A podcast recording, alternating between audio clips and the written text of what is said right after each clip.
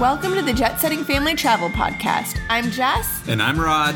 And I'm excited to be back with you guys this week so that Rod and I can tell you all about our beautiful nation's capital. Yeah, we went to Washington, D.C. at the tail end of our summer trip back in June of 2023. Spent, what was it, six days around there, exploring the city, going to see a lot of cool museums, a lot of nice waterfront types of views, great monuments. So we're excited to tell you what our top things to do are. And I guess we'll start right away. Jess, what do we have for number one or whatever? Well, I guess I'm going to start more with where the planning begins because there's a few things that you have to plan in advance if you're going to DC and they're items you want to do. So, for example, you can request a free White House tour, which is a really cool experience if you can get in. And this is something you're going to request through your local representative. It's going to be your congressman, your senator, and you can do it up to 90 days in advance to going to DC. I wanted to do a White House tour. We got a little lucky. I had a cousin working in the city who gave us a tour of the Eisenhower building of Which- the White House. of Yeah. the White House. But the official White House tour, we applied for, I think, two or three weeks in advance, and it was no longer available. So I'd really push if you know you're going there three months out, you should be applying for the White House tour. Now, the Capitol tour we applied for about two to three weeks out, and we did get tickets to the Capitol, and it was really, really cool. We got to go to our local representative's office, see where they work out of. We had a guided tour with one of his staffers through the Capitol. And because we had a guided tour, we were able to see a couple areas of the Capitol that are normally closed to the public, which was really, really cool. And we actually, I applied through a senator and a congressman. I don't know if you're supposed to do that, but we ended up getting two Capitol tickets sent to us. One was on a group tour and one was through a private tour. So we ended up canceling the group tour one and taking the private tour one.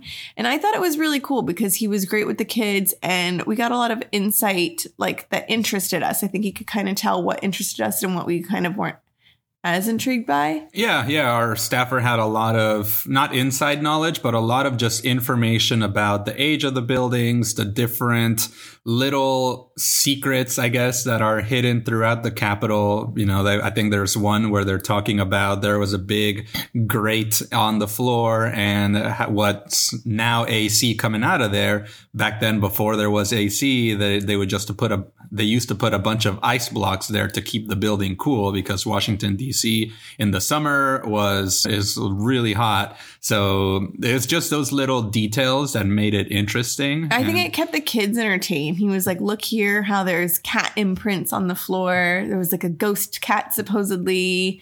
He tried to have the kids find one of the statues in the rotunda area that only had one ear. I mean, I just think it made it a little bit more fun. But if you want to get these tours, I would definitely do them 90 days or as close to 90 days out as possible if you're traveling. One of the tours I really wanted to do with the kids that was closed currently is the Treasury building, but I hear that's a lot of fun.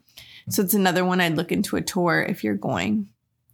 And the Library of Congress. Yeah, so the Library of Congress is attached. I guess it's by underground tunnel, so it's about a block away from the Capitol building. And you can take an underground tunnel that'll take you directly to the Library of Congress. I guess there's all kinds of like underground tunnel systems that are connecting all of these buildings, which makes sense because a lot of congressmen, they don't want to be up in the surface and traffic and all of that. And so the heat. It was pretty hot out. So the underground tunnel was wonderful. Something to note at Library of Congress that's exciting is, and I don't know, I should have asked if this is all the time, but when we went, they handed out scavenger hunts for the kids. And so that kind of kept them entertained. It was just a little pamphlet and they could look for different little objects that were engraved or painted throughout the Library of Congress. Yeah, that was done by the volunteers there. The actual library portion of it, it's kind of in the middle. I think that one was closed when we went.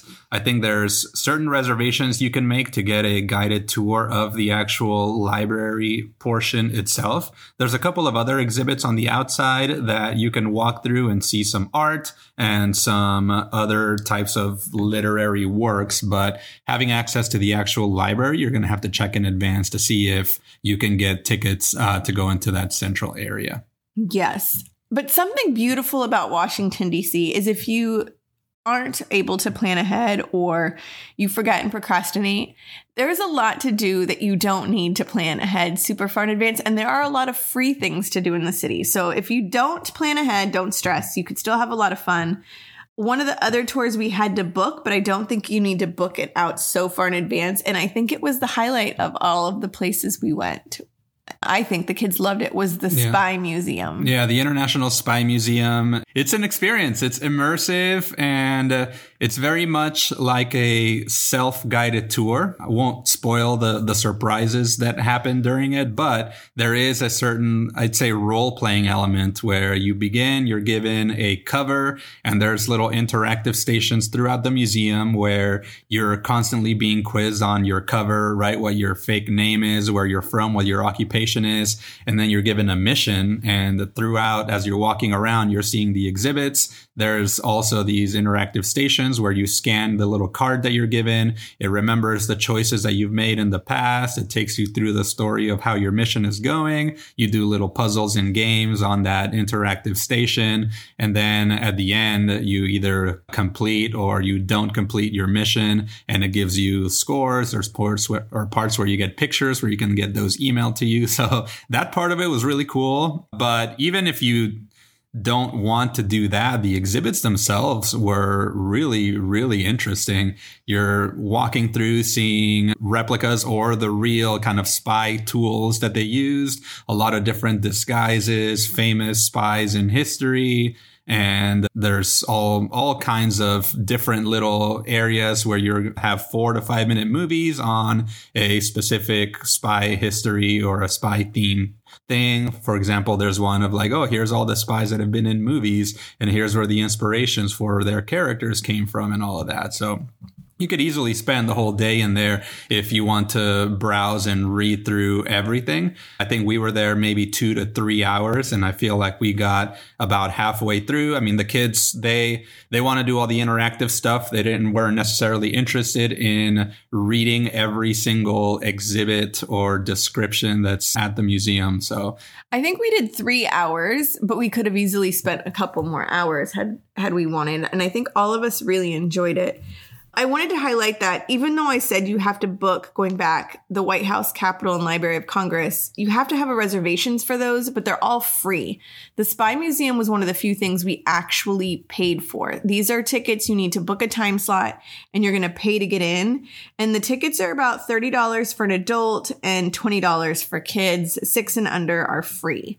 It was one of the few things I feel like we actually paid to do in the city because while other things take reservations, it's free. I think they're just trying to, since COVID, like crowd manage. Yeah, no, I think that's a private, also a private company that owns that museum. So it's more of a for profit thing as compared to all the Smithsonian museums. I could be wrong about that, but I think that is why that one costs money and the others don't. Speaking of the Smithsonian, Smithsonian museums, all of those are free, but it's very important to note that some of the more popular ones are going to need an advanced reservation.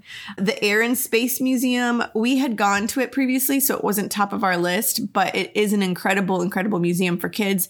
We tried to go while there this time, and that one did require a reservation, and there were none left. So we are not able to get in this past trip, but that's one that requires a reservation. The National Museum of American or African American history requires a reservation. And I believe there was one more that I can I recall hearing. But there are still a lot of really cool museums that don't require reservations. We went to the Postal Museum. That made a lot of blogs list as top things to do with kids. And I would say personally, I thought it was okay. It was I mean. okay. It wouldn't be at the top of my list. Like if you have an extra day and are looking to fill it with something to do, great. Yeah, I think there's a it's there was an interesting level of history of knowing how mail was delivered in the past, and they had an old rail car where the mail used to get sorted, and then it used to get tossed out of this train on bags on with these tools. So that that was cool to learn and see how technology has made the mail system more efficient. There, there was a big exhibit there on baseball and stamps and, you know, capturing the baseball culture through the mail system and the stamps. And uh, since we're not big baseball fans, that didn't really appeal to us yeah. necessarily. Uh, I just think out of all the museums, it wouldn't top my list, but it's still like if you're looking for something to fill time, it's worth going to. Yeah. If you're a stamp collector too, there's a massive room where it's pretty much almost I, am I'm guessing it was all of the stamps that have ever been created by the US Postal Service are available to see there. There's a digital version of it. There's also a little station where you can like browse through and pick and take some stamps home for free. So I, I think it was interesting. It's just not as interactive and as like attention grabbing as some okay. of the other museums that we went to. For example, we also went to the Natural History Museum. That one we could have spent all day on, but we had limited amount of time. that one's amazing for kids. So yeah. much to learn, so many hands-on exhibits. Just, I mean, that one's incredible. That would make the top of my list. To me, the Air, the Air and Space Museum and the Natural History Museum for children are the two I would prioritize out of those. Yeah, yeah. And there's little timed events that happen, primarily animal encounters. So the kids got to see there was a tarantula that was being fed. So the tarantula got put on the floor. Everyone kind of sat down in a circle in just, just this regular exhibit area. And they fed, I think it was what, like a grasshopper. Yeah. and they tried to see is like, oh, these tarantulas only eat once a week. So here is the, the feeding of one of the tarantulas. And then there are other, I forgot what, what the other animals they were that they got to like touch and take a look at on these live exhibits. So it was super interesting. There's one on cell phones and like how society has changed with cell phone use, how humans have evolved. There's all kinds of different animal exhibits from sea life to mammals and the environment and the history of the earth. So, and that's, we, we hardly scratched the surface of that it's museum, amazing. but it was really cool. It's an amazing, amazing museum. Another museum that's really like I've been to once, it's been a long time, was the Holocaust Museum is really well known in DC as an incredible, incredible museum. We didn't go because I feel like the kids are still a little young for that. But I've heard really good things about that. And I've heard really good things about the National Museum of African American History and Culture. So those are two as the kids get older, I think I would love to yeah. take them to. Yeah, the American History Museum would probably be a, another good one especially if you're doing any sort of guided tours throughout Washington, D.C., where you're learning about important moments in American history from the uh, American Revolution through the Civil War. So I'm sure there's a lot more detail that you can get. And I think that would enrich certain portions of the monument visits that you go see. So, for example, the, the Lincoln Memorial, right? Learning who Lincoln was. While you'll get to see when you go to the memorial, you'll see some of the quotes and the giant marble statue and monument for him. You don't necessarily get as much of the insight into the kind of actions that he did. So going to the American History Museum as a way to enrich in like the, the monument visits, I think would be a good idea too. Yeah. Overall, there's museums galore. I think you could go to DC and find any type of museum to fit whatever your family's interests are. And they're just really, really well done. They're beautiful mm-hmm. and they're free. So just make sure that you look in advance if where you want to go needs a reservation or not, because I think that's still ever changing. So I don't want to steer you wrong and you don't get to go. So I would definitely look into that. But besides that, there's so much there to enjoy. I think something that impressed me, and maybe it was just because we were in New York City prior to going to Washington, D.C. And so, like, there was such a vast difference in pace of life and like busyness. I was so impressed with DC that, like, the streets were wide. There were so many grass areas you could sit and have a yeah. picnic on. I, there were never crowds when we were there. I mean, a lot of things were out of session when we were there, which means a lot of the politicians and people are yeah, gone. Congress was not in session. So, and what that's what we were told repeatedly when we mentioned to people, "Oh, the city's so calm. It's it doesn't so feel super trafficy, especially since we were coming back from New York City, as Jess said." So, but they said, "Oh, yeah, that's because Congress is not in session. So but when you come back, peaceful. just check the schedule and see because." because it's a lot more hectic when uh, all the politicians de- descend upon the city to go and go and to do their work. Yeah, so it was pretty mellow while we were there. You can also, the kids love visiting. We went to the Washington Monument and Lincoln Memorial. I was a little bit sad because normally you can walk in between the two, and it's a beautiful walk. And we were there the first of July or something. And so they were setting up for the Fourth of July event. So it was all blocked off and we couldn't Yeah. make the beautiful walk through like, you know, I think of Yeah, Forrest Gump pool. and Uh-huh. Jenny and the whole thing. You cannot, we couldn't do that walk, but typically you can. And it's really, really beautiful. So I think that's another area. Obviously, if you're in DC, it's a must do. Our kids liked getting ice cream and we sat right there in front of the Washington Monument and had our ice cream. And it was just a really, really nice afternoon. Yeah, yeah. Another thing that we did was we went to the Arlington National Cemetery. And since we're a military family, we've always heard, uh, Jess has been there before, but we've always heard about the Tomb of the Unknown Soldier. So we were really curious to see if we can go catch a changing of the guard. One thing to note, and uh, I, I don't remember the last time you were there, Jess, but you remember just being able to drive through the cemetery. Yes. That's no longer possible. So you could walk for free, or you could buy trolley tickets where there's just like little shuttles that take you to the different areas from where some famous tombstones and burial sites are to the actual tomb of the unknown soldier itself. So that that's just another thing where yes, it's free to enter, but if you really want to make the most of your experience, especially if it's hot and you don't want to walk, I think it was what like a 20 to 25 minute walk Yeah. to get to the tomb of the unknown soldier up a hill. So uh, the trolley for us was much more worth it. We were able to get there in 5 minutes and we were able to catch the the changing of the guard. Yeah, it was it was definitely different from when I went when I was much younger. I mean, this was a really long time ago where it was more accessible. I think it, it now is a little harder because it the Arlington Cemetery. I mean, it's just outside of the city. It's in Arlington. So you have to cross. You, you know, you have to get a taxi to cross over, and then get the trolley. It was interesting though. I don't know how many people this interests. I found it fascinating. Is I've seen the changing of the guard ceremony several times. My dad was a funeral home owner, and so cemeteries were a big part of our family trips, even when they were not Arlington. so that's just something we would do.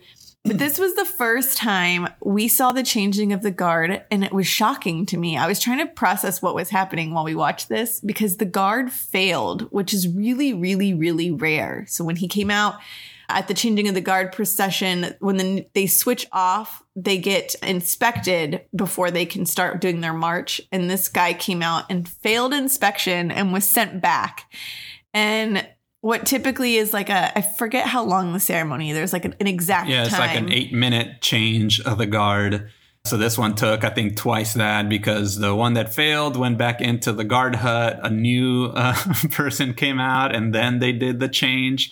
And I was just like, I don't remember it being like this. What is happening? What is going on? Why did he go back? And then at the end, I realized it. But yeah, I think it's just, it's a beautiful ceremony. I, I was hoping our kids would be like in awe of it. Maybe they're just a little young.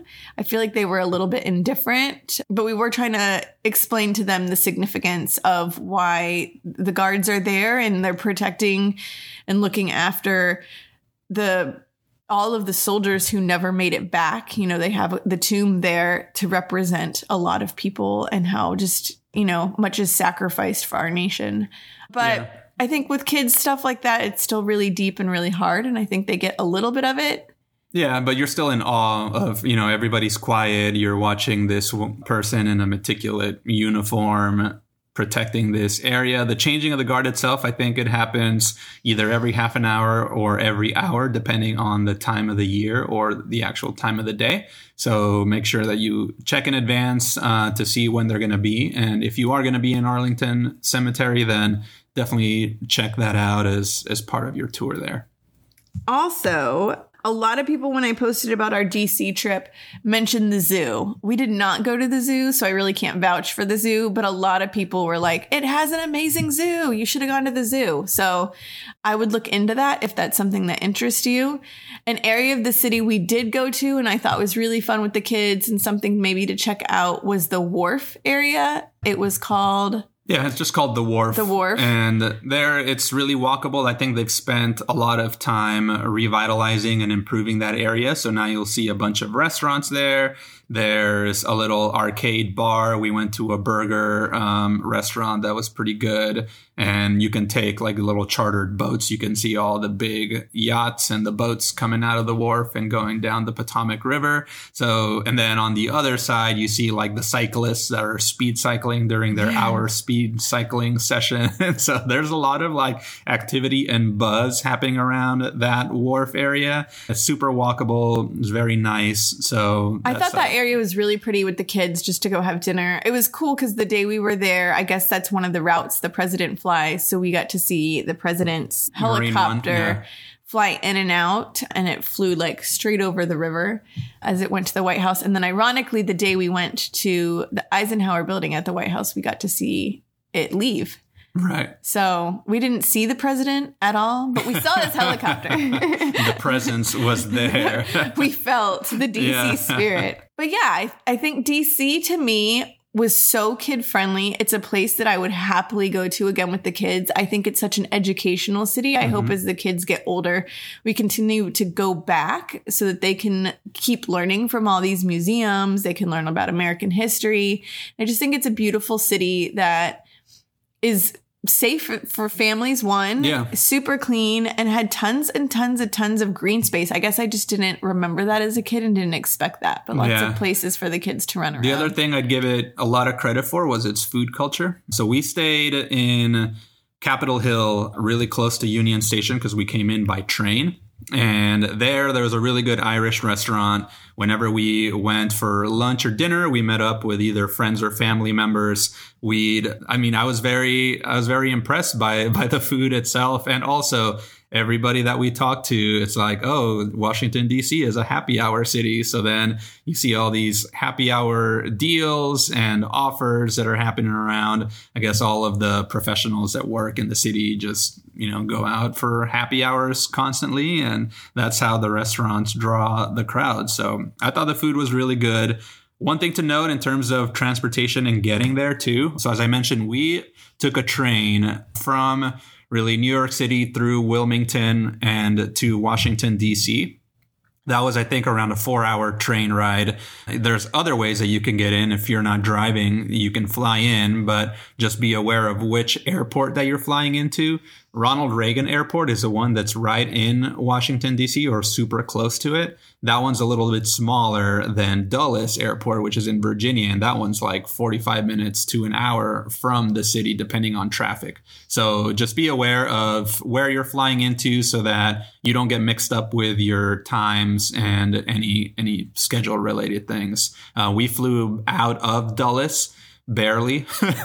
Uh, as we were coming out and, and, it was during the fourth of july holiday weekend. So we just missed um, fourth of july there but it was we could already tell that the city was starting to get a little bit crowded. The airport was not as well staffed i guess which led to some issues but we were able to work it out and get back home and I think lastly for DC, just a random fact because I never knew this and maybe it interests you. I always thought the vice president worked out of the White House, like the actual White House building that we all know and see. When we went on our tour, we were in, it was the Eisenhower building. Yep. And it's on White House property. That's where my cousin worked. And I found out the vice president works out of that building. It's com- right adjacent, it's directly adjacent to the White House. Yeah, that's where a lot of like the White House staffers and the advisors to the president work out of. I think the like the Oval Office and the presidential quarters themselves in the White House are very small. So then this large building of hundreds of people is there to really support like the the executive branch and the president. I don't know. I always just in my head picture there's like the Oval Office and then like there's a connecting door and the vice president sits there right. and they chat all day. So I was so shocked by this and maybe I just am naive to not know that information. But as we're taking the tour and they're like, this is, you know, the vice president's office. And you're like, wait, what? Like, I didn't know she was in this building. Uh-huh. So that was kind of cool to learn. But yeah, did you learn anything like that that surprised you?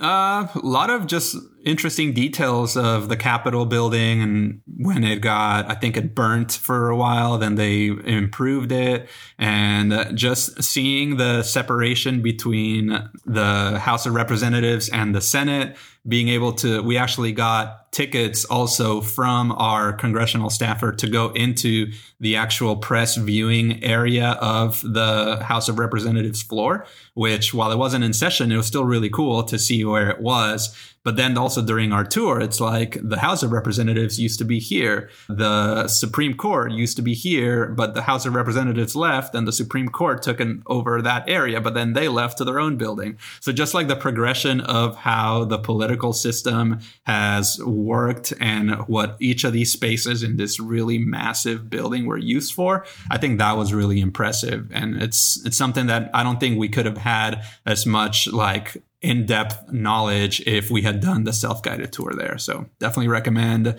reaching out to your congressman, congresswoman, or senator to to be able to get that kind of guided tour.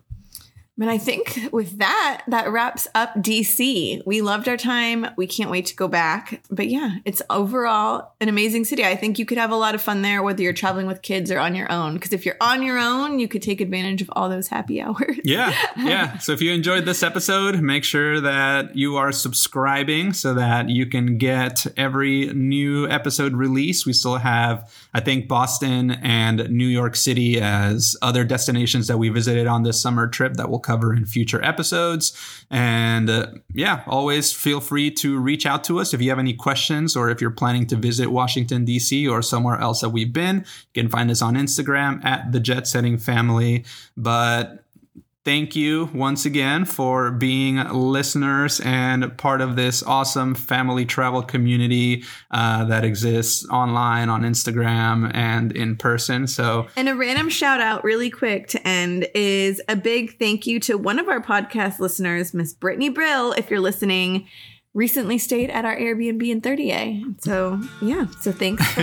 it was super exciting when she booked, and she's like, "I'm a podcast fan." So I was like, yeah. "Oh, that's awesome!" So uh-huh. we love getting to connect with you guys in ways like that. Yeah, yeah. Always reach out to us if you listen, or if you know we can connect in any other way. So, so thanks for that. Next week. Happy, happy jet, jet setting. setting.